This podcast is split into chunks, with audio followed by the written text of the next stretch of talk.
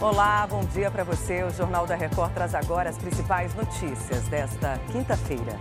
Passagem de ciclone extratropical coloca o sul do país em alerta máximo para inundações. Greve dos funcionários do metrô deixa a população do Recife sem transporte. É agora no Jornal da Record.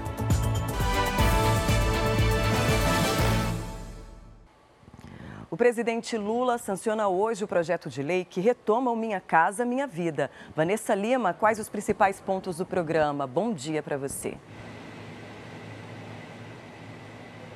Bom dia, Patrícia. O programa vai atender famílias com renda mensal de até R$ 8.000 nas áreas urbanas e de até R$ 96.000 por ano na zona rural. O valor máximo dos imóveis será de R$ 360.000. Uma das alterações inseridas no texto é a que permite o uso de recursos do FGTS para projetos de iluminação pública, saneamento básico e obras de vias públicas. O texto já foi aprovado pela Câmara e pelo Senado e agora só falta a sanção presidencial. Patrícia.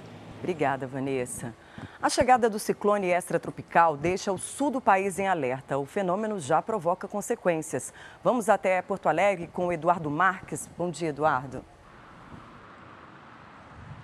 Bom dia, Patrícia. Aqui no Rio Grande do Sul, estradas estão bloqueadas e alguns municípios suspenderam as aulas. 150 mil pessoas estão sem energia elétrica, de acordo com a Defesa Civil.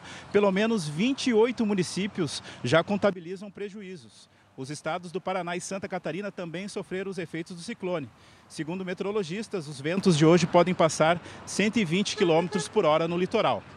Patrícia. Assustador. Obrigada, Eduardo, pelas informações. Olha, a Grande Recife amanheceu sem transporte público. Funcionários do metrô e motoristas de ônibus estão em greve. Pelo menos 2 milhões de pessoas estão sendo afetadas pela paralisação. A greve do metrô vai durar 24 horas e é um protesto contra a privatização da companhia. Os motoristas de ônibus aproveitam o movimento dos metroviários e também cruzam os braços contra os descontos nos salários referentes aos dias parados em uma greve realizada há 3 anos.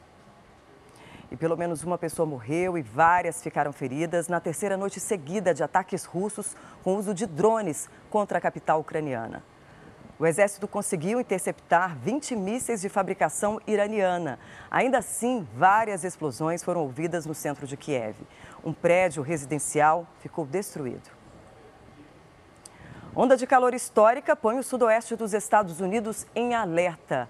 Mais de 100 milhões de americanos podem ser afetados pelas altas temperaturas. A previsão é de que em algumas áreas os termômetros ultrapassem 49 graus Celsius. E chega ao fim esta edição, outras informações no Fala Brasil, às 8h40.